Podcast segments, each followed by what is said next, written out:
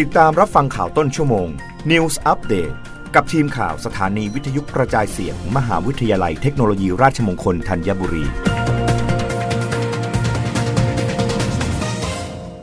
รับฟังข่าวต้นชั่วโมง โดยทีมข่าววิทยุราชมงคลธัญบุรีค่ะ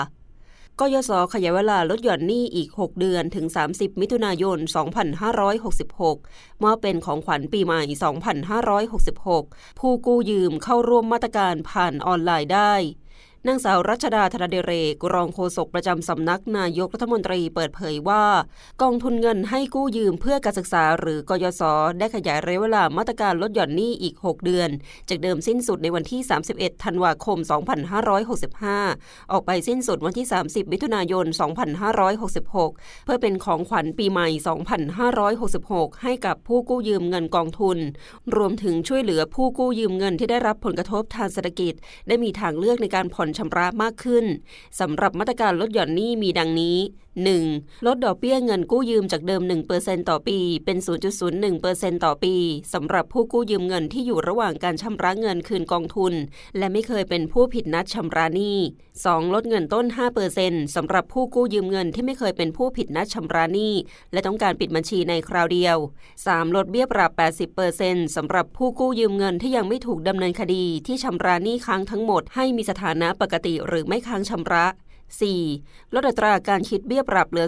0.5%ต่อปีสำหรับผู้กู้ยืมเงินที่ยังไม่ถูกดำเนินคดี และไม่สามารถชำระหนี้ได้ตามกำหนด 5. ลดเบี้ยปรับ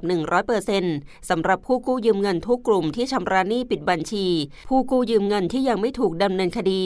สามารถชำระได้ที่ธนาคารกรุงไทย และธนาคารอิสลามแห่งประเทศไทยทุกสาขา ส่วนผู้กู้ยืมเงินที่ถูกดำเนินคดีแล้วต้องลงทะเบียนขอรับสิทธิ์ และนัดหมายวันที่ประสงค์จะชำระหนี้ปิดบัญชีได้ที่ www.studentloan.or.th โดยผู้กู้ยืมเงินต้องชำระค่าทนายความและค่าราชาธรรมเนียมศาลให้เสร็จสิ้นก่อนปิดบัญชี ทั้งนี้สามารถดูรายละเอียดช่องทางการชำระหนี้เพื่อรับสิทธิตามมาตรการดังกล่าวได้ที่ www.studentloan.or.th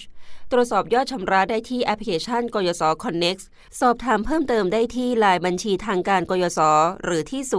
2016 4888รับฟังข่าวครั้งต่อไปได้ในต้นชั่วโมงหน้า กับทีมข่าววิทยุราชมงคลธัญบุรีค่ะ รับฟังข่าวต้นชั่วโมง News Update ครั้งต่อไป กับทีมข่าวสถานีวิทยุกระจายเสียง มหาวิทยาลัยเทคโนโลยีราชมงคลธัญบุรี